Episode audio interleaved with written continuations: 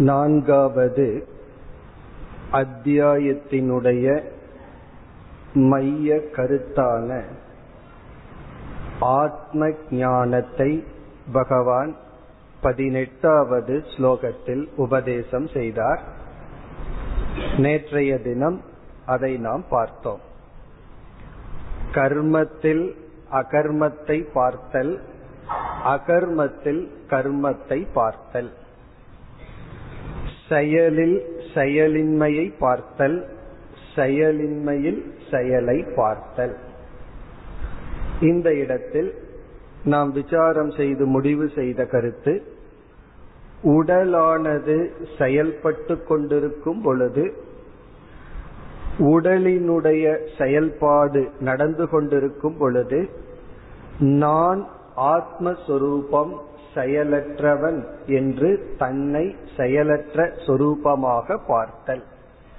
உடலினுடைய செயலில் ஆத்மாவினுடைய செயலின்மையை பார்த்தல். பிறகு உடலானது ஓய்வெடுத்து கொண்டிருக்கும் பொழுது செயல்படாமல் இருக்கும் பொழுது நாம் அதில் செயலை பார்த்தல். காரணம் அனாத்மா என்று அழைக்கப்படுகின்ற இந்த உடலானது எப்பொழுதும் செயல்பட்டு கொண்டுதான் இருக்கும். ஆத்மா எப்பொழுதும் அகர்ம சொரூபம் செயலற்ற சொரூபம் அனாத்மாவான உடல் எப்பொழுதும் கர்ம சொரூபம் செயல் சொரூபம். இந்த ஞானத்தை யார் உடையவர்களாக இருக்கின்றார்களோ சக புத்திமான். அவனே ஞானி சக யுக்தக கிருஷ்ண கர்ம கிருத்து அவனே செய்ய வேண்டிய அனைத்தையும் செய்து முடித்தவன். என்று பகவான் ஞானத்தை கூறி ஞானத்தை உடையவனுடைய பலனை கூறினார். இனி பத்தொன்பதாவது ஸ்லோகத்தில் ஆரம்பித்து இருபத்தி மூன்றாவது ஸ்லோகம் வரை இந்த ஞானத்தை உடையவன் எப்படி இந்த உலகத்தில் வாழ்கின்றான்? இந்த ஞானத்துடன் இருப்பவன் தன்னை எப்படி நடத்தி கொள்கின்றான்? இந்த உலகத்தோடு எப்படி விவகரிக்கின்றான்? என்றெல்லாம் விளக்குகின்றார். அப்படி விளக்க வருகையில் ஞானியை பகவான் இரண்டாக பிரிக்கின்றார். ஒரு விதமான ஞானி எந்த விதமான பொறுப்பும் இல்லாமல் சந்நியாச ஆசிரமத்திலேயோ அல்லது பொறுப்பற்ற சூழ்நிலையில் வாழ்கின்றார். தனக்கு கீழ் ஒரு பெரிய பொறுப்பில்லை. அதைத்தான் பொதுவாக செயல் கர்ம என்று சொல்வோம். இனி ஒரு ஞானி இல்லறத்தில் வாழ்கின்றான் அல்லது பெரிய பொறுப்புடன் இருக்கின்றான். பல கடமைகளுள் செயல்களுள் இருந்து கொண்டு இருக்கின்றான். இந்த இரண்டு ஞானிகளையும் பகவான் முறையே வர்ணித்து இருவரும் சமமாக மோட்சத்தை அடைந்தவர்கள். இருவருக்குள் அடைந்த மோட்சத்தில் வேறுபாடு இல்லை. காரணம் இருவருக்கும் இப்படிப்பட்ட ஞானம் இருப்பதனால். அவர்களுடைய சரீரத்தின் கர்மத்தில் அகர்மத்தை பார்ப்பார்கள். அவர்களுடைய சரீரத்தின் அமைதியில் கர்மத்தை பார்ப்பார்கள் என்று இனிமேல் வருகின்ற ஸ்லோகங்களில் ஞானியினுடைய ஞானம் ஞான வைபவம் ஞானத்தின் பெருமை அந்த ஞானம் அவர்களுக்கு கொடுக்கின்ற பலன் இந்த உலகத்தில் வாழ்ந்து கொண்டிருக்கும் பொழுதும் அவர்கள் எப்படி மகிழ்ச்சியாக வாழ்கின்றார்கள். அதை பகவான் வர்ணிக்கின்றார். இப்பொழுது நாம் பத்தொன்பதாவது ஸ்லோகத்தினுடைய சாராம்சத்தை பார்க்கின்றோம். இந்த ஸ்லோகத்தில் கடமையில் ஈடுபட்டு கொண்டிருக்கின்ற அல்லது செயலில் ஈடுபட்டு கொண்டிருக்கின்ற இல்லறத்தில் இருக்கின்ற ஞானியை பகவான் வர்ணிக்கின்றார். எஸ்ய சர்வே சமாரம்பாக காம சங்கல்ப வர்ஜிதாக. எவர்களுடைய சமாரம்பாக என்றால் கர்மங்கள் செயல்கள் பொறுப்புகள் இப்படி இருக்கின்றதோ எப்படி? காம சங்கல்ப வர்ஜிதாக. காமமும் சங்கல்பமும் அற்றதாக இருக்கின்றதோ. ஆரம்ப காலத்தில் ஆசை சங்கல்பம் தோன்றும்.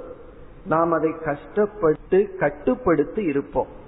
இப்பொழுது காமமும் சங்கல்பமும் ஞான பலனாக நீங்குகின்ற ஞானத்தினுடைய பலன் காமம் சங்கல்பம் இந்த இரண்டும் மனதிலிருந்து நீங்குகின்ற இங்கு காமம் என்ற சொல்லிற்கு கர்மத்தினுடைய பலனில் இருக்கின்ற பற்று. காமம்னா ஆசை.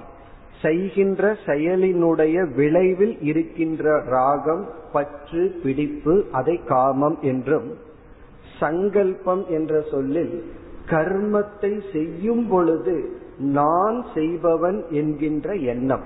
கர்த்திருவ புத்தி சங்கல்பம். வர்ஜிதக என்றால் இரண்டும் அற்றவர்களாக இருக்கின்றார்களோ.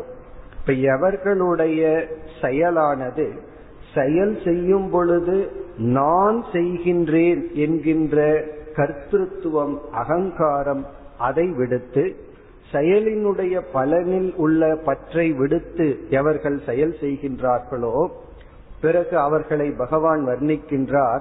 ஞானாக்னி தக்த கருமானம்.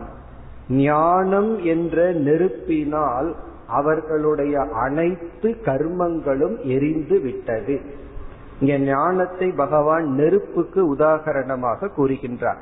ஞானம் என்ற நெருப்பினால் அவர்களுடைய அனைத்து கர்மங்களும் அதாவது சஞ்சிதம் ஆகாமி போன்ற கர்மங்கள் எல்லாம் எரிந்து விட்டது. அவர்களைத்தான் புதாகா பண்டிதம் ஆகுகு. அவர்கள்தான் ஞானிகள். அவர்களைத்தான் மற்ற ஞானிகள் புதாகா உண்மையை உணர்ந்தவர்கள் என்று அழைக்கின்றார்கள். இப்ப இந்த ஸ்லோகத்தில் ஞானத்தினுடைய பலன் அனைத்து கர்மங்களும் நாசத்தை அடைகின்றது. இவர்களுடைய செயல் எப்படி இருக்கும் என்றால் பலனில் பற்று அற்றவர்களாகவும் செய்யும் பொழுது செய்கின்றேன் என்கின்ற அகங்காரம் அல்லது கர்த்தத்துவம் அற்றவர்களாகவும் இருக்கின்றார்கள்.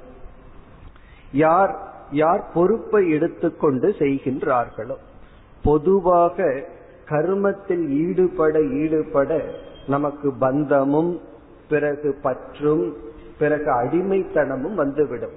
ஆனால் இவர்கள் இந்த ஞானத்தினால் அப்படிப்பட்ட குற்றம் வராமல் கர்மத்தில் ஈடுபட்டு கொண்டிருக்கின்றார்கள். இனி மேலும் அடுத்த ஸ்லோகத்தில் இல்லறத்தில் இருக்கின்ற ஞானியை பகவான் வர்ணிக்கின்றார். இப்ப இந்த வர்ணனையெல்லாம் கர்மத்தில் அகர்மத்தை பார்த்தல் என்ற ஞானத்தினுடைய பெருமையாக எடுத்துக்கொள்ள வேண்டும்.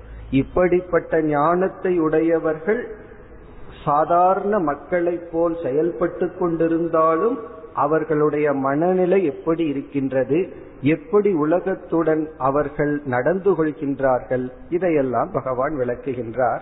இருபதாவது ஸ்லோகத்திற்கு சென்றால் மீண்டும் பகவான் அதே கருத்தை கூறுகின்றார். தியக்துவா கர்ம பலா சங்கம். கர்ம பலத்தில் உள்ள ஆசையை துறந்து.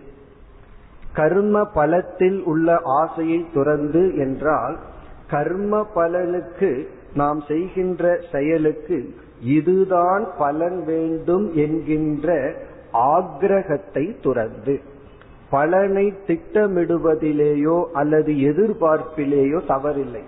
அதை நாம் நிச்சயமாக செய்ய வேண்டும்.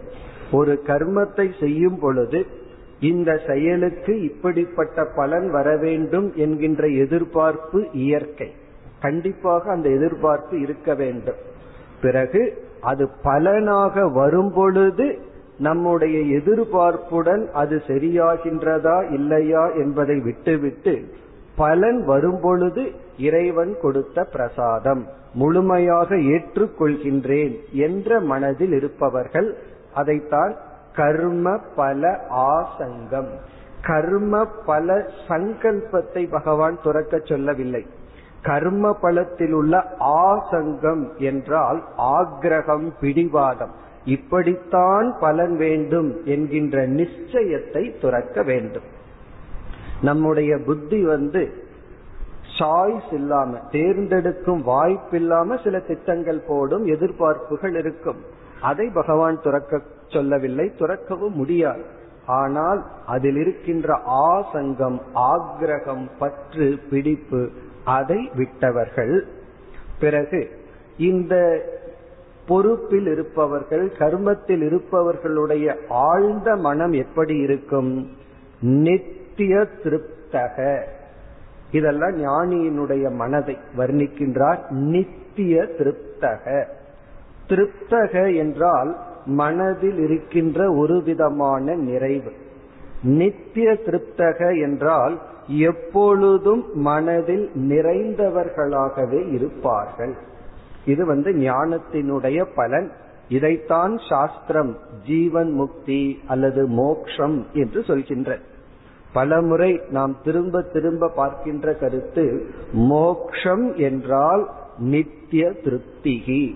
மனதில் இருக்கின்ற நிலையான அமைதி திருப்தி. இவர்கள் அந்த திருப்தியுடன் செயல்படுகின்றார்கள். இப்ப அடுத்த கேள்வி வரலாம். திருப்தி இருந்தால் செயலுக்கு தடையாக இருக்குமே. மனதுல திருப்தி வந்துட்டா எப்படி செயல்பட முடியும் என்று நாம் யோசிக்கலாம். அப்படி அல்ல.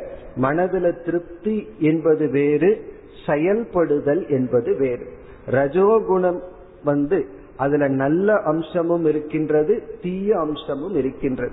எப்படி வந்து மாயையை சுத்த மாயை அசுத்த மாயைன்னு சொல்றோமோ அதே போல ரஜோகுணத்தினுடைய தீய வெளிப்பாடுதான் கோபம் பொறாமை போன்றவைகள். ரஜோகுணத்தினுடைய நல்ல அம்சம் செயல்படும் திறன் சோம்பல் இல்லாமை. தமோ குணத்தை வென்று வருகின்ற சக்தி ரஜோகுணத்திற்கு இருக்கின்றது. ஆகவே இவர்களுடைய சம்ஸ்காரம் இவர்களுடைய பிராரப்த கர்மப்படி இவர்கள் செயல்பட்டு கொண்டிருப்பார்கள். அந்த செயல் அதிருப்தியிலிருந்து வருவதில்லை. திருப்தியிலிருந்து வருகின்ற செயல். இவர்கள் செயல்பட்டு கொண்டிருந்தாலும் திருப்தர்களாக இருந்து செயல்பட்டு கொண்டிருக்கின்றார்கள். இனி அடுத்த சொல் நிராசிரயக. இதுவும் மிக அழகான முக்கியமான சொல். இந்த ஞானிகள் நிராசிரயனாக இருக்கின்றார்கள். ஆசிரயம் என்றால் சார்ந்திருத்தல் டிபெண்டன்ஸ் நிராசிரயக என்றால் சாராமல் இருக்கின்றார்கள். முக்தனுடைய ஒரு லட்சணம் வந்து நிராசிரயக சார்ந்தில்லாமல் இருத்தல். இனி அடுத்த கேள்வி எதை சார்ந்தில்லாமல் இருத்தல் என்றால் நம்முடைய வாழ்க்கைக்கு நாம் சார்ந்துதான் இருந்தாக வேண்டும். ஜீவிதத்திற்கு உயிரோட இருக்கணும்னா தூய்மையான காற்றை சார்ந்திருக்கணும் உணவை சார்ந்திருக்கணும் நீரை சார்ந்திருக்கணும் உடை இருப்பிடம் இவைகளை சார்ந்துதான் வாழ முடியும். நம்ம எல்லாம் மிருகத்தை போன்று அல்ல. நாமளே வேட்டையாடி சாப்பிட்டு தூங்கி வாழ்வதற்கு. அதனாலதான் மனிதர்களை வந்து சோசியல் அனிமல் அப்படின்னு சொல்வார்கள். அதாவது வந்து மிருகம் வந்து தனிமைய ஆசிரியம் இல்லாம வாழ்ந்துரும். ஆனா மனிதர்கள் வந்து சேர்ந்துதான் வாழ்ந்தாக வேண்டும். ஆகவே நம்முடைய வாழ்க்கைக்கு யாரையும் சாராமல் வாழ முடியாது. பிறகு பகவான் இங்கு நிராசிரயக என்று சொல்வது பிசிக்கல் உடல் அளவில் இருக்கின்ற ஆசிரியத்தை கூறவில்லை. இங்கு எமோஷனல் இண்டிபெண்ட் உணர்வு அடிப்படையில் யாரையும் சாராமல் இருப்பவர்கள். நம்ம பார்த்தோம் அப்படின்னா மற்றவர்களுடைய அங்கீகாரத்திற்கு சார்ந்து வாழ்ந்து கொண்டு இருக்கின்றோம் நம்ம ஏதாவது செய்தால் அது மற்றவர்களால் அங்கீகரிக்கப்பட வேண்டும். நான் மற்றவர்களால் ஏற்றுக்கொள்ளப்பட வேண்டும். என்னை மற்றவர்கள் ஏற்றுக்கொள்ள வேண்டும் சொல்லி மற்றவர்களுடைய அன்பு மற்றவர்கள் ஏற்றுக்கொள்ளுதல் மற்றவர்கள் நம்மை நடத்துதல் இதில் நாம் சார்ந்து இருக்கின்றோம். இங்க சார்ந்து இருத்தல்னா எமோஷனல் டிபெண்டன்ஸ் அது அற்றவர்கள். இவர்கள் இவர்களையே அங்கீகரித்தவர்கள். இந்த செல்ஃப் வேலிடேஷன் என்று சொல்வோம். அதுதான் மோக்ஷம். நம்மையே நாம் அங்கீகரித்தல். இவர்கள் இவர்களாக இருக்க யாரிடமும் அங்கீகாரம் தேவையில்லை. அப்படிப்பட்ட மனதில் இந்த இல்லறத்தில் அல்லது பொறுப்பில் இருக்கின்ற ஞானிகள் வாழ்ந்து வருகின்றார்கள். இவர்களை இரண்டாவது வரியில் கூறுகின்றார் கர்மணி அபிப்பிரவருத்தக அபி. இப்படிப்பட்ட ஞானத்தை ஞான பலனை உடையவர்கள் கர்மணி பொறுப்புகளில் கடமைகளில் அபிப்பிரவர்த்தக முழுமையாக ஈடுபட்டாலும் நைவ கிஞ்சித் கரோதி சக. அவன் எதுவும் செய்வதில்லை. இப்ப இங்கேயும் பகவான் முரண்படுவது போல் பேசுகின்றார். நம்ம நேற்று பார்த்தோம். ஏன் முரண்படுவது போல் பேச வேண்டும் என்றால் நமக்கு ஏற்கனவே விபரீத ஞானம் இருக்கிறதுனால அதை நீக்குவதற்கு பகவான் விபரீதமான விதத்தில் உபதேசத்தை செய்தாக வேண்டும். இவர்கள் செயல்பட்ட பொழுதும் செயல்படாதவர்கள். காரணம் என்ன? இவர்களுக்கு எப்படிப்பட்ட ஞானம் இருக்கின்றது? கர்மத்தில் அகர்மத்தை பார்க்கின்ற ஞானம் இருக்கின்றது. இந்த உடல் செயல்பட்டு கொண்டிருந்த பொழுதும் அவர்கள் தங்களை செயல்படாதவர்களாக உணர்கின்றார்கள். ஆகவே கர்மணி பிரவருத்தக அபி. இந்த உடலிலிருந்து செயல் நடைபெற்றாலும் அவர்கள் தங்களை அகர்ம சுரூபமாக நினைக்கின்றார்கள். அல்லது ஒரு சந்நியாசி இந்த உடலிலிருந்து எந்த பொறுப்பும் எடுத்துக்கொள்ளாமல் இருந்தால் அவர்கள் இந்த உடல் செயல்படுவது போல உணர்ந்து தான் என்றும் செயலற்றவன் என்று உணர்கின்றார்கள். ஆகவே உடலினுடைய செயல் உடலினுடைய அமைதி இந்த இரண்டையும் கடந்து நான் என்றும் அமைதி சுரூபமானவன் என்ற ஞானத்தில் இருப்பதனால் இவர்கள் செயல்பட்டும் செயல்படாதவர்கள் என்று கூறுகின்றார். இனி நாம் அடுத்து இருபத்தி ஓராவது ஸ்லோகத்தினுடைய சாராம்சத்திற்கு செல்கின்றோம். இந்த ஸ்லோகத்திலும் அடுத்த ஸ்லோகத்திலும் சந்நியாச ஆசிரமத்தில் அல்லது அனைத்து பொறுப்புகளையும் விட்டு கர்மத்தில் ஈடுபடாத ஞானியை பகவான் வர்ணிக்கின்றார். இப்ப இங்க பகவான் என்ன செய்கின்றார்?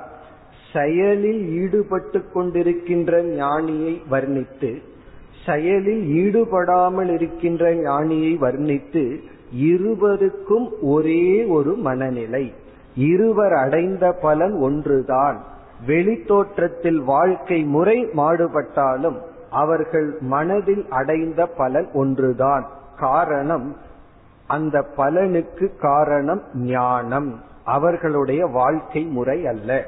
அதாவது கடமையில் இருப்பதனாலேயோ கடமையை விடுவதனாலேயோ மட்டும் ஒருவன் நிறைநிலையை அடைவதில்லை. அந்த நிறைநிலையை கொடுப்பது ஞானம் என்று அந்த ஞானத்தினுடைய பெருமையை கூறுவதற்காக செயல்பட்டு கொண்டிருக்கின்ற ஞானியை வர்ணித்து இனி அடுத்த இரண்டு ஸ்லோகத்தில் சந்நியாச ஆசிரமத்தில் இருக்கின்ற அல்லது ஒருவன் வானப்பிரஸ்த ஆசிரமத்திற்கு சென்று சந்நியாச ஆசிரமம் என்று எடுத்துக்கொள்ளவில்லை அவன் அனைத்து பொறுப்புகளையும் விட்டுவிட்டு செயல் இல்லாமல் இருக்கின்றான். அவனை பகவான் இங்கு வர்ணிக்கின்றார். அவனுடைய மனநிலை என்ன? மீண்டும் பகவான் ஞானியினுடைய மனநிலை இங்கு எப்படிப்பட்ட ஞானி? பொறுப்பு இல்லாத ஞானி. பொறுப்பில்லாத ஞானி என்றால் என்ன பொருள்? எந்த கடமை பொறுப்பு உரிமை அவைகளை துறந்த ஞானி. அவன் யார்? நிராசீகி எதச்சித்தாத்மா நிராசீகி என்றால் எந்த எதிர்பார்ப்பும் இல்லாதவன். இதெல்லாம் ஞானியினுடைய லட்சணம். எதிர்பார்ப்பு இல்லாதவன். யாரிடமும் எந்த எதிர்பார்ப்பும் அவனிடத்தில் இல்லை. நிராசீகி. பிறகு இவன் அனைத்து கர்மத்தையும் துறக்க வேண்டும் என்றால் துறந்து அமர்ந்திருக்க வேண்டும் என்றால் இவனுக்கு சத்துவ குணம் மிக மிக மேலோங்கி இருக்க வேண்டும். இப்ப சத்துவ குணம் வந்து குறைய குறையத்தான் நம்ம செயல்படுவோம். இப்ப சத்துவ குணம் மேலோங்கி இருக்க வேண்டும் என்றால் இவனுடைய மனம் எப்படி இருக்க வேண்டும்? அடுத்த சொல்லில் வர்ணிக்கின்றார் சித்தாத்மா எதக என்றால் வெற்றி கொண்டவன். சித்த ஆத்மா என்றால் உடலையும் மனதையும் தன்னுடைய கட்டுக்குள் வைத்திருப்பவன். சித்தம் என்றால் மனம் ஆத்மா என்றால் இங்கு உடல். உடல் மனம் இவைகள் இவனுடைய கட்டுக்குள் இருக்கின்றது அப்படின்னு சொன்னா இவன் அமர்ந்து பழகியவன். இவனுக்குள் இருக்கின்ற சம்ஸ்காரங்கள் எல்லாம் அமைதியை அடைந்து சத்துவ பிரதானமாக மாறிவிட்டது. ஆகவே தெக்த சர்வ பரிகிரக அடுத்த சொல். இது வந்து முற்றிலும் சந்நியாச ஆசிரமத்தில் இருப்பவர்களுக்கு பொருந்தும். அடுத்து இவன் எப்படி வாழ்கின்றான். தியக்த சர்வ பரிகிரக பரிகிரகத்தை துறந்தவனாக இருக்கின்றான். பரிகிரகம் என்றால் நாம் நம்முடைய வாழ்க்கைக்கு தேவை என்று சேர்த்து வைத்துக் கொண்டுள்ள பொருள்கள். நம்முடைய பாதுகாப்புக்கான பொருள்கள் அதை பரிகிரகம் என்று சொல்கின்றோம். தெட்ட பரிகிரக என்றால் தன்னுடைய அடிப்படை வாழ்க்கைக்கு என்ன பொருள்கள் வேண்டுமோ அதையும் துறந்தவன். எதையும் தன்னுடைய பெயரில் வைத்து கொள்ளாதவன் அப்படின்னு அர்த்தம். எல்லாவற்றையும் துறந்தவன். அதாவது இன்செக்யூரிட்டிய தேர்ந்தெடுத்தவன். பாதுகாப்பின்மையை தேர்ந்தெடுத்தவன் அப்படின்னு அர்த்தம். அதனாலதான் இது கடினமா இருக்கு. பாதுகாப்பை நாடி நாம் சென்று கொண்டு இருக்கின்றோம் நம்ம சுற்றி பாதுகாப்பையே நாடிக்கொண்டிருக்கின்றோம் அந்த பாதுகாப்பை உடைத்தல் தான் சந்நியாச ஆசிரமம். சந்நியாச ஆசிரமத்தில் இருப்பவர்களுக்கு கடமை இல்லை என்பது இரண்டாவது லட்சணம் தான் உரிமை இல்லை அப்படிங்கறத முதல் லட்சணம். தனக்கு என்னென்ன உரிமை இருக்கின்றதோ அதை துறப்பதனால் அந்த கடமையும் அவனிடமிருந்து சென்று விடுகிறது. ஆகவே இவன் அனைத்து விதமான பரிகிரகங்களையும் துறந்து விடுகின்றான். எதுவுமே இவனை பாதுகாக்க இவனுக்கு இல்லை. பிறகு இவன் எப்படித்தான் வாழ்கின்றான்? இவனுடைய கர்மம் தான் எதுவாக இருக்கும்? ஷாரீரம் கேவலம் கர்ம குர்வன் ஆப்னோதி கில்பிஷம். இப்ப இவர்களிடத்திலிருந்து வருகின்ற செயல் ஷாரீரம் கர்ம. இந்த உடலினுடைய ஸ்திதிக்கு மட்டும் இவர்கள் செயல்பட்டு கொண்டு இருப்பார் பிராரப்த கர்மம் ஒன்னு இருக்கு.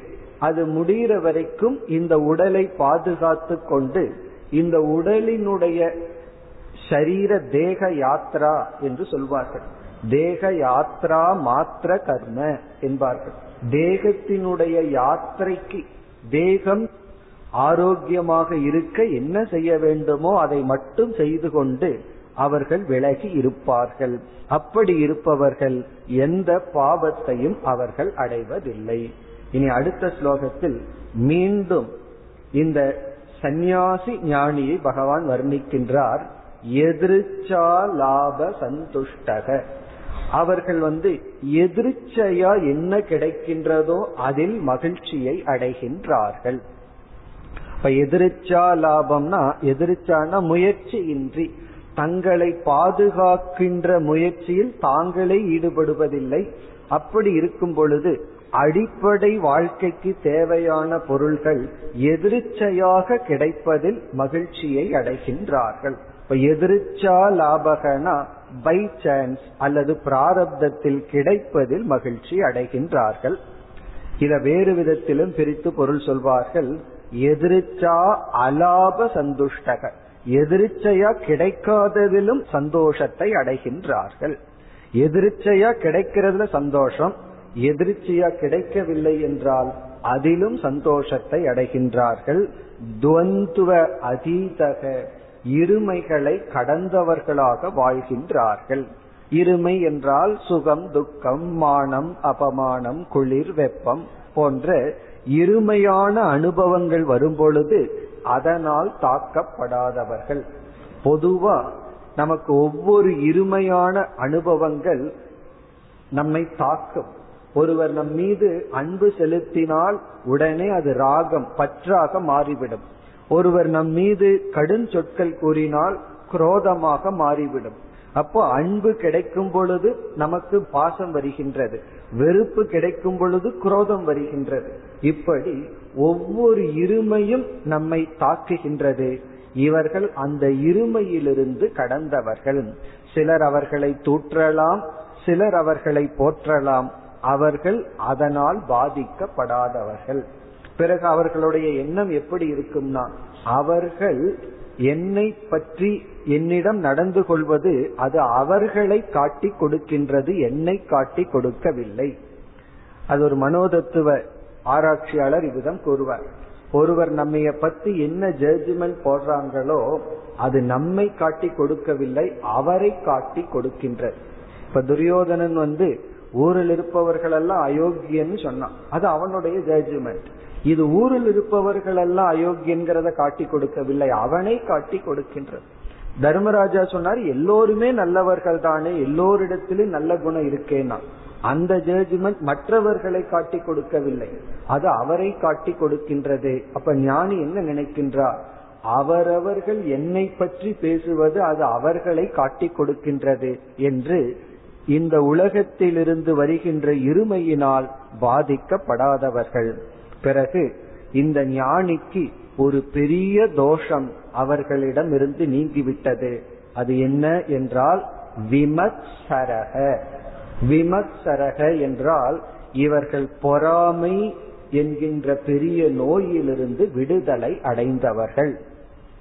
ஏன்னா எல்லாத்தையும் விட்டுட்டோம் அப்படின்னா பிறகு நம்ம கம்பேர் பண்ணி பார்த்தா இது இல்லையே அது இல்லையே அவர்கள் அனுபவிக்கிறார்களேன்னு தோன்றியது இவர்களுக்கு பொறாமை என்ற ஒன்று இல்லை.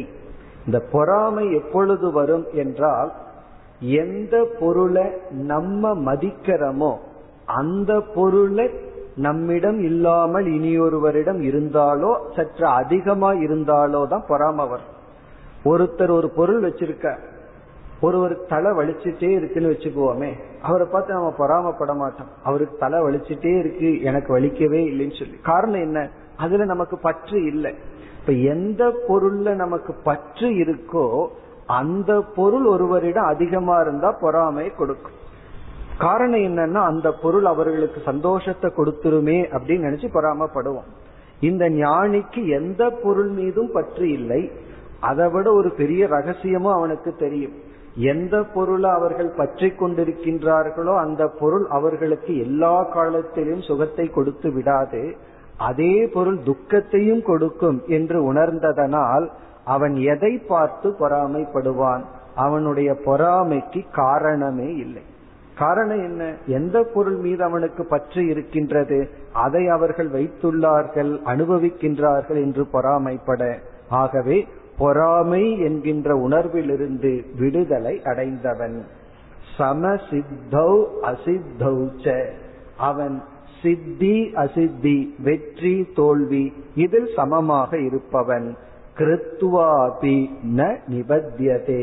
அவன் சரீர ஜீவிதத்துக்கான செயலில் ஈடுபட்டாலும் அவனுக்கு எந்த பந்தமும் அல்லது சம்சாரமும் இல்லை என்று கூறி பிறகு மீண்டும் பகவான் அடுத்த ஸ்லோகத்தில் இதே கருத்தை கூறுகின்றார். கத சங்கசிய முக்தசிய யாருக்கு சங்கமானது பற்றானது சென்று விடுகின்றதோ முக்தக அப்படி முக்தனாக இருப்பவன் யக்ஞாய இறைவன் பொருட்டு அல்லது சமுதாயத்தினுடைய நன்மையின் பொருட்டு செயல் செய்பவனுக்கு எந்த விதமான கர்மவினையோ அல்லது பந்தமோ இல்லை என்று இந்த இருபத்தி மூன்றாவது ஸ்லோகம் வரை பகவான் ஞானத்தை கூறி அதாவது செயலில் செயலின்மை போன்ற தத்துவத்தை கூறி இந்த ஞானத்தை உடையவன் இப்படி வாழ்கின்றான். அவர்கள் இப்படிப்பட்ட மோட்சத்தை அனுபவிக்கின்றார்கள் என்று கூறினார். இனி நாம் இருபத்தி நான்காவது ஸ்லோகத்திற்கு செல்கின்றோம். எப்படி இந்த அத்தியாயத்தில் பதினெட்டாவது ஸ்லோகம் மிக முக்கியமான ஸ்லோகம் என்று பார்த்தோமோ அதே போல இந்த இருபத்தி நான்காவது ஸ்லோகமும் மிக முக்கியமான ஸ்லோகம். பிரம்மார்ப்பணம் பிரம்ம ஹவிஹி பிரம்மாக்னௌ பிரம்மணாகுதம் பிரம்மைவதேன கந்தவ்யம் பிரம்ம கர்ம சமாதினா அதுதான் இந்த ஸ்லோகம். சில பேர்த்துக்கு இந்த ஸ்லோகத்தை சொன்ன உடனே சாப்பாட்டு ஞாபகம் வந்துடும் காரணம் என்ன தெரியுமோ? பலர் வந்து சம்பிரதாயத்துல உணவு உட்கொள்வதற்கு முன் இந்த ஸ்லோகத்தை சொல்லிட்டு உணவு உட்கொள்வது வழக்கம். அதனால பலர் என்ன நினைக்கின்றார்கள்? இந்த ஸ்லோகத்துக்கும் உணவுக்கு ஏதோ சம்பந்தம் இருக்கு. இந்த ஸ்லோகத்தை சொல்லி உணவு சாப்பிட்டா ஜீரணிக்குமோ? அப்படியெல்லாம் சில கற்பனைகள். உண்மையிலேயே உணவுக்கு இந்த ஸ்லோகத்துக்கு எந்த சம்பந்தமும் இல்லை. பிறகு ஏன் உணவுக்கு முன் இதை கூறுகின்றார்கள்? அதை பிறகு பார்ப்போம். இப்ப இந்த ஸ்லோகத்தினுடைய சாராம்சம் என்ன என்று இப்பொழுது பார்ப்போம். இப்ப இந்த ஸ்லோகத்தில் ஞானியினுடைய திருஷ்டியை பகவான் கூறுகின்றார். ஞானி இந்த உலகத்தை எப்படி பார்ப்பார்? ஞானி இந்த உலகத்தை பார்க்கின்ற விதம் எப்படி இருக்கும்? அதுதான் கூறப்படுகின்றது. இது நமக்கு தெரிந்த கருத்து தான் ஞானி எப்படி பார்ப்பான்? இந்த உலகம் யாரால் தோற்றுவிக்கப்பட்டுள்ளது? என்றால் நம்ம பல முறை பார்த்திருக்கோம் இறைவன். இறைவனால் இந்த உலகம் உருவாக்கப்பட்டுள்ளது. சரி இந்த உலகத்தை இறைவன் உருவாக்கும் பொழுது எங்கு பொருள்களை எடுத்து கொண்டு வந்து இந்த உலகத்தை செய்தார்? ஒரு ஃபேக்டரியில ஒரு ப்ராடக்ட் உற்பத்தி ஆகுதுன்னு சொன்னா உடனே நம்ம கேட்கிற கேள்வி முக்கியமான கேள்வி எங்கிருந்து ரா மெட்டீரியல் கிடைக்குதுன்னு கேட்போம். எங்கிருந்து பொருளை எடுத்துட்டு வந்து இந்த பொருளை உற்பத்தி செய்கிறீர்கள்னு கேட்போம். அதே போல பகவான் இவ்வளவு பெரிய உலகத்தை உற்பத்தி செய்துள்ளார் என்றால் எங்கிருந்து பொருளை எடுத்தார்? அதற்கு சாஸ்திரம் சொல்லும் பகவானால எங்கிருந்து எடுக்க முடியாது அவர் தன்னையே இந்த உலகமாக காட்சி கொடுக்கின்றார். தன்னிடத்திலிருந்தே இந்த உலகத்தை எடுத்துள்ளார். தன்னிடத்திலிருந்தே இந்த உலகத்தை தோற்றி வைத்தார். அது எப்படி அவர் செய்தார்னா அவரிடம் நம்மால் விளக்க முடியாத மாயா என்ற ஒரு தத்துவம் சக்தி இருக்கின்றது. அதன் துணை கொண்டு தானே இந்த உலகமாக காட்சி அளிக்கின்றார். ஆகவே இந்த உலகத்தில் இருக்கின்ற அனைத்து வேற்றுமைகளும் அந்த ஒரு பகவானுடைய தோற்றம். இந்த ஒரே ஒரு பகவான் இவ்விதம் தோன்றுகின்றார். இந்த களிமண்ணினால விதவிதமான பானைய செய்யப்பட்டு அங்க நம்ம பானை கடைக்கு போய் பார்த்தோம் அப்படின்னா அல்லது நகைக்கடைக்கு போய் பார்த்தோம் அப்படின்னா எவ்வளவு டிசைன் இருக்கிறது ஒரே ஒரு தங்கம் அல்லது ஒரே ஒரு களிமண். ஒரே ஒரு பொருள் விதவிதமாக அது காட்சி அளிக்கின்றது விதவிதமான பயனை கொடுக்கும் விதத்தில் அது உருவாக்கப்பட்டுள்ளது. இந்த நகையை பார்ப்பவர்கள் வந்து தங்கத்தை மறந்து விடுகிறார்கள். தங்கத்தை பார்ப்பவர்கள் நகையை மறந்து விடுகின்றார்கள். அப்படின்னு என்ன? பல சமயங்கள்ல அந்த மாடலுக்கு நம்ம பிரைஸ் கொடுப்போம். ஒரே ஒரு தங்கம் தான் மாடலை நம்ம மாற்றிக்கொண்டே இருக்கின்றோம். அப்ப நம்ம கவனம் வந்து மேலோட்டமா நாம ரூபத்தில் இருக்கு. அடித்தளத்துக்கு கவனம் சென்று விட்டால் நம்மளுடைய காட்சி ஒன்றாக இருக்கும். இப்ப இங்கு பகவானுடைய உபதேசம் ஞானி இந்த உலகத்தில் இருக்கின்ற அனைத்து துவைதத்திலும் ஒற்றுமையான ஏகமான பிரம்மத்தையே பார்க்கின்றான் இங்கு பிரம்மன் என்றால் மாயையுடன் கலந்த பிரம்மத்தையே இவன் பார்க்கின்றான். பிறகு பகவான் வந்து இதை உபதேசித்தாக வேண்டும். ஏதாவது ஒரு இருமை துவைதத்தை எடுத்துக்கொண்டு அந்த அனைத்து துவைதத்திலும் துவைதம்னா இருமைகள் டிவிஷன் அதுல வந்து இவன் ஒற்றுமையை பார்க்கின்றான்னு சொல்ல வேண்டும். அதாவது சிருஷ்டி கிரியேஷன் என்றாலே டிவிஷன் படைப்பு என்றாலே வேற்றுமைன்னு அர்த்தம். படைப்பு என்றால் வேற்றுமைனா எவ்வளவோ வேற்றுமை இருக்கு. எவ்வளவு வேற்றுமையை கூறி இதில் ஒற்றுமையை பார்க்கின்றான் ஒற்றுமையை பார்க்கின்றான் என்று சொல்வது. ஆகவே பகவான் ஒரு உதாகரணம் ஒன்றை எடுத்துக் கொள்கின்றார். அந்த உதாகரணம் வந்து கர்மகாண்டத்திலிருந்து எடுத்துக் கொள்கின்றார். இந்த கர்ம காண்டத்தில் இருப்பவன் வந்து ஒரு கர்மத்தை செய்யும் பொழுது அவனுக்கு முதல் பேதம் வந்து நான் எஜமானன் அப்படிங்கிற புத்தி இருக்கு. அதுதான் அவனுக்கு இருக்கிற முதல் எண்ணம். அப்படி தன்னை எஜமானன்னு நினைச்சாதான் இவன் கர்மம் பண்ண முடியும். பிறகு இரண்டாவது என்ன பண்ணுவான்? எஜமானனான நான் இந்த பொருளை ஆகுதியாக கொடுக்கின்றேன் அப்படிங்கிற ஒரு துவைத புத்தி. முதல் வேற்றுமை புத்தி வந்து நான் இதை செய்கின்ற எஜமானன். இரண்டாவது வேற்றுமை புத்தி வந்து நான் இதை கொடுக்கின்றேன். பிறகு மூன்றாவது வேற்றுமை புத்தி வந்து நான் இதன் மூலம் இதை கொடுக்கின்றேன் அப்படின்னு சொல்றது. இப்ப இதை ஒரு யாகமா எடுத்துக்கொண்டால் ஒரு யாகத்துல எஜமானன்கிறவன் வந்து கர்த்தா. இரண்டாவது வந்து அந்த ஹவிஸ் என்று சொல்வார்கள். ஹவிஸ்னா அந்த யாகத்துல நாம தியாகம் செய்யக்கூடிய பொருள். மூன்றாவது வந்து அந்த ஹவிஸ நம்ம கையில் எடுத்து போட மாட்டோம். அதற்கு வந்து ஒரு கரண்டி ஒன்று இருக்கும். அந்த கரண்டியின் மூலமாகத்தான் ஹோம குண்டத்துல போடுவோம். அது கரணம் இன்ஸ்ட்ருமெண்ட். நான்காவது வந்து எதுல போடுவோம்? ஒரு அக்னியில் ஹோம குண்டத்தில் நாம் போடுவோம். அதை வந்து அதிகரணம் என்று சொல்வோம். பிறகு இதெல்லாம் எதற்கு இந்த எஜமானன் செய்கின்றான்?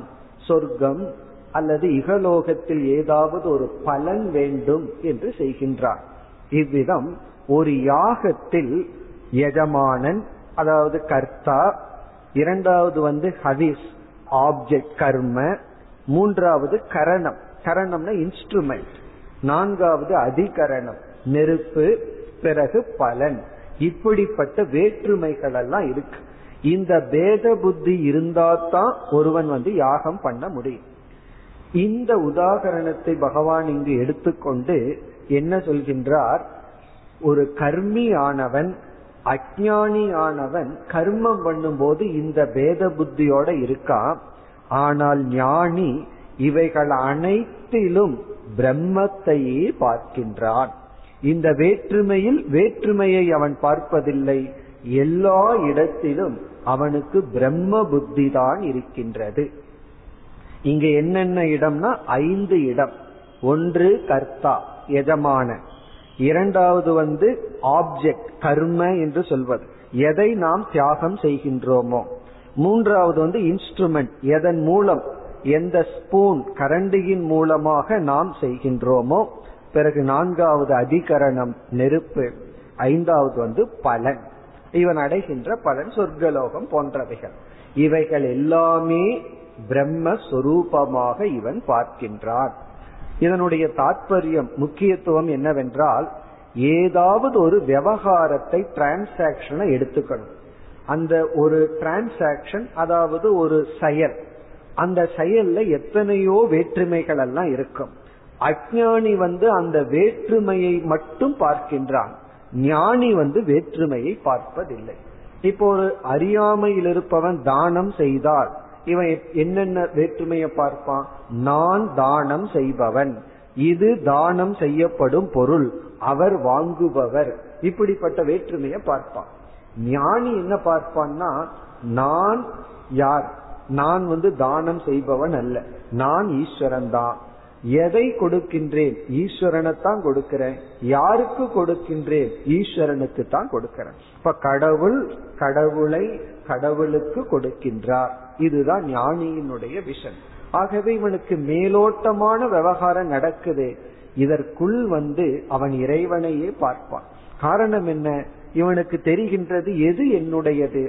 எல்லாமே ஈஸ்வரனுடைய சொரூபம். ஆகவே கொடுப்பவனும் ஈஸ்வரன் தான் கொடுக்கப்படும் பொருளும் இறைவன் தான் பிறகு வாங்குபவனும் இறைவன் தான் என்று ஞானி பார்ப்பான். அத பகவான் வந்து இங்க யஜ்யத்தை உதாகரணமாக எடுத்துக்கொண்டு பேசுகின்றார். பிறகு ஏன் இதை நாம உணவு உட்கொள்ளும் பொழுது சொல்கின்றோம் என்றால் நம்ம சாஸ்திரத்துல உணவு உட்கொள்வதை கூட ஒரு யஜ்யமாக சொல்வார்கள். அந்த யஜ்யத்துக்கு பேரு பிராணாக்னி கோத்திரம் அப்படின்னு சொல்றது. பிராணாக்னி கோத்திரம்னா என்ன? இப்ப போய் பிராணாக்னி கோத்திரம் பண்ணிட்டு வர்றேன்னு என்ன அர்த்தம்? போய் சாப்பிட்டு வர்றேன்னு அர்த்தம். சாப்பிடுறதுக்கு பேரு பிராண அக்னி கோத்திரம் அதாவது உள்ளிருக்கிற பிராணனுக்கு நாம் வந்து அக்னி கோத்திரம் பண்றோமா? ஹதிச கொடுக்கிறோமா? அப்படி உணவு உட்கொள்வதே ஒரு தவமாக ஒரு அக்னி கோத்திரமாக நம்ம பாவிக்கின்றோம். இப்ப இதுல பார்த்தோம் அப்படின்னா பொதுவா உணவு உட்கொள்ளும் போது நான் சாப்பிடுபவன். இது சாப்பிடப்படும் பொருள். பிறகு கை அல்லது வாய் வந்து எனக்கு கருவியாக இருக்கின்றது. உணவு வந்து என்னுடைய வயிற்றுக்கு செல்கின்றது. பலன் வந்து பசியானது நீங்குகின்றது. இப்படியெல்லாம் வேற்றுமை இருக்கும் ஆனா ஞானி என்ன பார்க்கின்றான்? சாப்பிடுபவனும் பிரம்மன். சாப்பிடுறது யாருன்னா பிரம்மன் தான். சாப்பிடப்படும் பொருள் என்னன்னா அதுவும் பிரம்மன் தான். பிரம்மன் பிரம்மத்தையே சாப்பிடுகின்ற. பிறகு வந்து சாப்பிடுவதற்கு உதவியாக இருக்கின்ற கருவி நம்முடைய கை அல்லது நம்முடைய வாய் அதுவும் பிரம்மன். பிறகு இந்த உணவு எங்கு செல்கின்றதுனா நம்முடைய வயிற்றுக்குள் செல்கின்றது அதுவும் பிரம்மன். பசி நீங்குகின்றது அந்த பலனும் பிரம்மஸ்வரூபம் என்று நாம உணவை அருந்துவதற்கு முன் எல்லாமே இறைவன் சொரூபம் என்ற பிரார்த்தனையில் இந்த ஸ்லோகத்தை உணவுக்கு முன் கூறுவார்கள். இனி ஒரு மகாத்மா இருந்தார். அவர் வந்து வேறொரு மதத்தை சார்ந்தவர். அந்த மதத்துல வந்து உயிரினங்களை எல்லாம் சாப்பிடுவது அங்கீகரிக்கப்பட்டதாக இருக்கின்றது. இப்ப அவர் வந்து எப்படி பிரார்த்தனை செய்தார் அப்படின்னா ஏதோ ஆடோ மாடோ அவருடைய பிளேட்ல இருக்கும். அந்த பிளேட்டை பார்த்துட்டு அவருடைய பிரார்த்தனை என்னன்னா எந்த ஒரு சக்தியானது பலமான என்னிடம் பலகீனமான உன்னை என்னுடைய தட்டுக்கு கொண்டு வந்ததோ அதாவது உணவாக கொண்டு வந்ததோ ஒரு காலத்தில் அதே சக்தி என்னை பலமான ஒருவனுக்கு அர்ப்பணம் ஆகுமாறு செய்வாயாக அப்படின்னு பிரார்த்தனை பண்றார். ரொம்ப சௌரியமா போச்சு இதை சொல்றதுக்கு. காரணம் என்ன? ஒவ்வொருவரும் இந்த மாதிரி உயிரினத்தை சாப்பிடும் பொழுது அதை நினைச்சுக்கணும். நான் இப்ப பலமா இருக்கேன் நீ பலகீனமா இருக்கிறதுனால என்னுடைய பிளேட்ல இருக்கு. பிறகு இவர் என்ன பிரார்த்தனை பண்றார்? எந்த ஒரு சக்தி பலமான என்னிடம் பலகீனமான உன்னை வந்து என்னுடைய பிளேட்ல கொண்டு வந்ததோ ஒரு காலத்துல அதே சக்தி என்னை இனி ஒருவனுக்கு உணவாக்கட்டும் அப்படின்னு சொல்லி பிரார்த்தனை பண்ணுவாராம். இதனுடைய அர்த்தம் என்ன அப்படின்னா இது எல்லாமே இறைவனுடைய சொரூபம். இப்ப உணவு வந்து நமக்கு பகவான் கொடுத்திருக்கார். அதை சாப்பிடுபவனும் பிரம்மன் சாப்பிடப்படும் பொருளும் பிரம்மன் அனைத்தும் பிரம்ம சொரூபம். இப்ப ஞானியானவன் இந்த உலகத்தில் உள்ள அனைத்து வேற்றுமைகளுக்குள்ளும் ஒற்றுமையை பார்ப்பான். பார்ப்பவன் பார்க்கப்படும் பொருள் பிறகு பார்க்கும் காட்சி அனைத்தும் ஈஸ்வர சொரூபம். அதுதான் சாராம்சம். அதுதான் இங்கு சொல்லப்பட்டுள்ளது. பிரம்ம அர்ப்பணம். இங்க அர்ப்பணம் என்ற சொல்லுக்கு எதன் மூலமாக நம்ம ஹவிசை எடுத்து ஹோமகுண்டத்துல போடுறோமோ அந்த ஸ்பூன் அந்த கரண்டியானது அதுவும் பிரம்ம. பிரம்ம ஹவிஹி. ஹவிஸ் என்றால் எதை நாம் யாக குண்டத்தில் போடுகின்றோமோ அந்த பொருளும் பிரம்ம. பிரம்ம அக்னௌ. பிறகு எந்த அக்னியில் நாம் போடுகின்றோமோ அது அக்னி அல்ல அதுவும் பிரம்மஸ்வரூபம். இதையெல்லாம் யார் செய்கின்றார்கள்? ஒரு எஜமானன். பிரம்மணாகுதம் ஒரு எஜமானனான பிரம்மனினாலேயே இது செய்யப்படுகின்றது.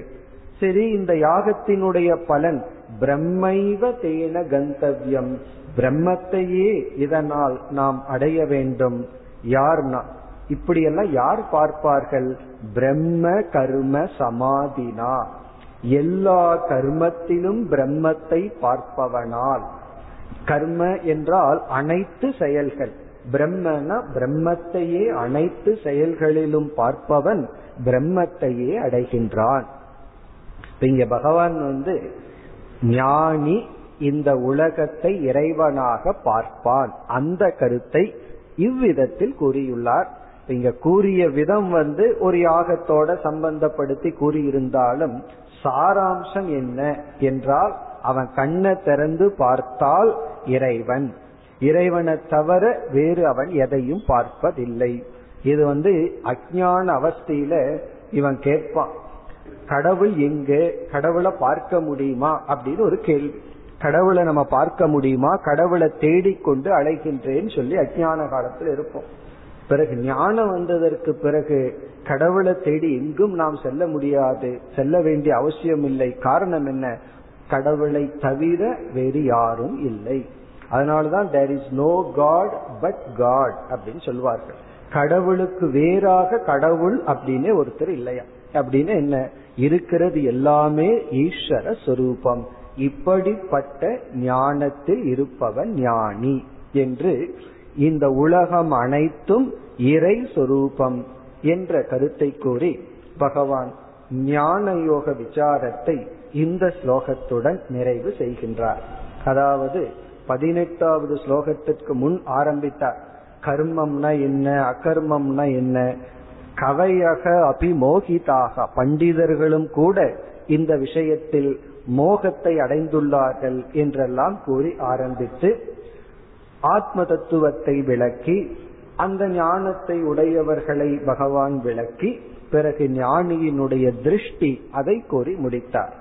இனிமேல் வருகின்ற பகுதியில் இருபத்தி ஐந்தாவது ஸ்லோகத்தில் ஆரம்பித்து முப்பதாவது ஸ்லோகம் வரை பனிரெண்டு சாதனைகளை பகவான் குறிப்பிடுகின்றார்.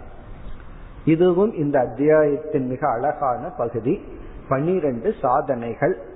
இந்த ஆறு ஸ்லோகங்களில் இந்த சாதனைகள்னு சொன்னா சாத்தியம் என்ன? என்றால் இங்கு ஒரு முக்கிய சாதனை வந்து ஞானம். அந்த ஞானம் என்ற சாதனை மோக்ஷம் என்ற சாத்தியம். இந்த பனிரெண்டு சாதனைய நம்ம பார்க்க போறோம். அதுல பனிரெண்டு சாதனைய பதினொன்று ஒன்றுன்னு பிரிச்சிடலாம். ஒரு சாதனை வந்து மோக்ஷத்துக்கு நேரடியான சாதனை ஞானம். அதாவது இறைவனை பற்றிய ஆத்மாவை பற்றிய ஞானம். பிறகு மற்ற சாதனைகள் எல்லாம் அந்த ஞானத்துக்கு நம்மை தகுதிப்படுத்துகின்ற சாதனைகள். அப்படி நம்ம பிரிக்கின்றோம். அப்படி பதினோரு சாதனைகள் நம்மை பண்படுத்துகின்ற சாதனைகள். ஒரு சாதனை வந்து ஞான ஞானம் அதனுடைய பலன் மோக்ஷம். இப்ப நமக்கு பசி நீங்கணும் அப்படிங்கிறது லட்சியம். இந்த பசி நீங்கணுங்கிற லட்சியத்துக்கு செய்கின்ற சாதனைய நம்ம இரண்டா பிரிச்சிடலாம். ஒன்று உணவு உட்கொள்ளுதல் இனி ஒன்று சமைத்தல். இந்த உணவு உட்கொள்ளுதல்ங்கிறது நேரடியான சாதனை. என்ன பலன்னா பசி நீங்க. பிறகு சமைத்தல் எதற்குனா? பசி நீங்கன்னு சொல்லலாம். ஆனா சமைச்சு வச்சுட்டு பேசாம இருந்தோம் அப்படின்னு வச்சுக்கோமே பசி நீங்காது. இப்ப சமைத்தல் என்ற சாதனை வந்து உணவு உட்கொள்வதற்காக. சமைச்சதற்கு பிறகுதான் உணவு உட்கொள்ள முடியும். உட்கொண்ட உணவானது பசியை நீக்கும். அல்லது வந்து ஒரு நிலத்தை வந்து பண்படுத்துகின்றோம். அதுதான் கடினம். பண்படுத்தியதற்கு பிறகு விதைக்கின்றோம். பிறகு நமக்கு பலன் கிடைக்கின்றது. இவ்விதத்தில் பதினோரு சாதனைகள் நம்மை பண்படுத்த பகவான் கூற போகின்றார். பிறகு ஒரு சாதனை வந்து ஞானம். அந்த ஞானம் நமக்கு மோட்சத்தை கொடுக்கும். அப்படி பதினோரு பனிரெண்டு சாதனைகளை நாம் பார்க்க இருக்கின்றோம். அதற்கு பிறகு இந்த ஞானத்தை அடையும் மார்க்கம் ஸ்ரத்தையினுடைய மகிமை போன்ற பண்புகள் மீண்டும் வர இருக்கின்றது ஆகவே நீ அத்தியாயம் முடியும் வரை பண்புகள் நம்மை பண்படுத்த பகவான் முக்கியமான நல்ல சாதனைகளை தெளிவாக கூற இருக்கின்றார். இங்க ஏற்கனவே சென்ற ஸ்லோகத்துல பகவான் என்ன செய்தார்? ஞானியினுடைய ஞானத்தை அல்லது இந்த உலகத்தை பார்க்கும் விதத்தை விளக்குவதற்காக ஒரு யாகத்தை உதாரணமாக எடுத்துக் கொண்டார். ஒரு யஜ்யத்தில் யாகத்தில் எத்தனையோ வேற்றுமைகள் பேதங்கள் இருக்கும். அதை எக்ஸாம்பிளா எடுத்துட்டு அதுல வந்து வேற்றுமை இல்லாத புத்தி உடையவன் சொல்லி விளக்கினார். அதே பேட்டனை பகவான் இப்பொழுது கையாளுகின்றார். ஒவ்வொரு சாதனைகளையும் யாகமாக பகவான் கற்பனை செய்து உருவகப்படுத்தி பேசுகின்றார்.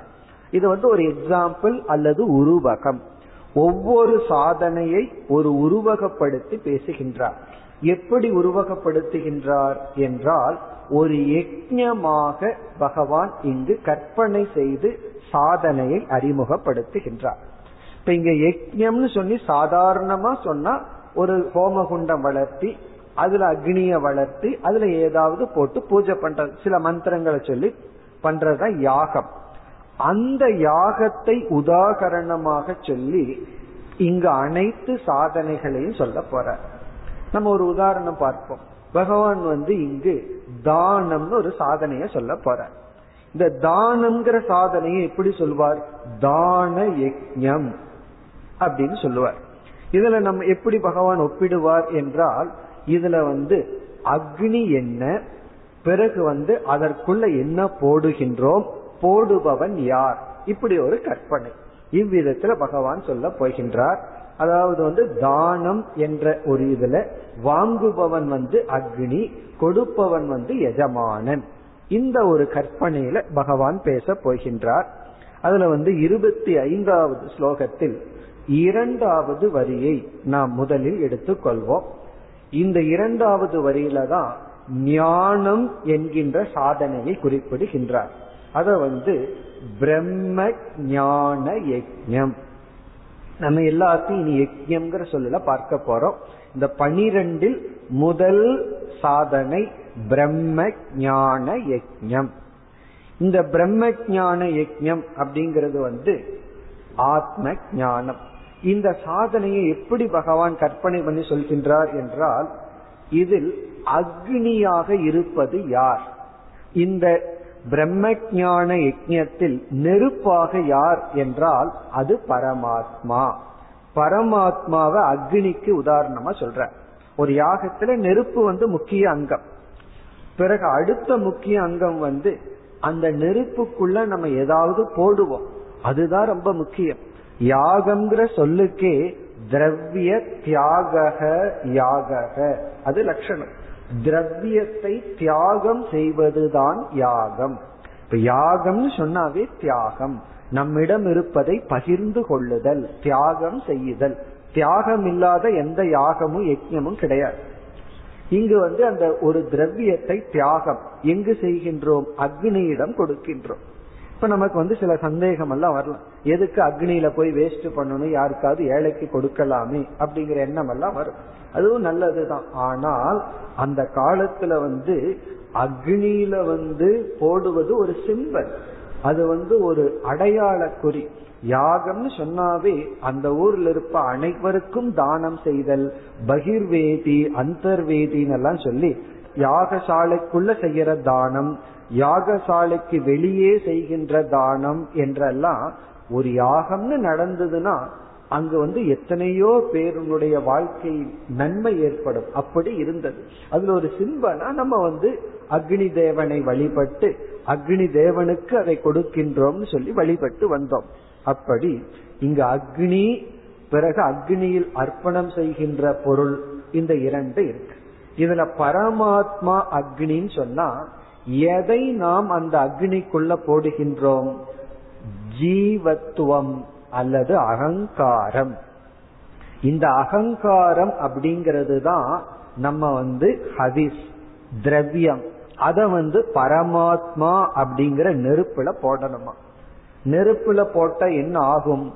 அதனுடைய இருக்கும் இடம் தெரியாமல் சென்று விடும். சாம்பலா எஞ்சி இருக்கும். அப்படி இந்த யஜ்யம் பிரம்ம ஜானம் யஜ்யம் அப்படிங்கறத பகவான் கூறி இதுல என்ன நடக்கணும் அப்படின்னா ஜீவன் தன்னுடைய ஜீவத்துவம் நான் ஜீவன் என்ற தன்மையை அல்லது அகங்காரத்தை பரமாத்மா என்கின்ற நெருப்பில் போட வேண்டும்.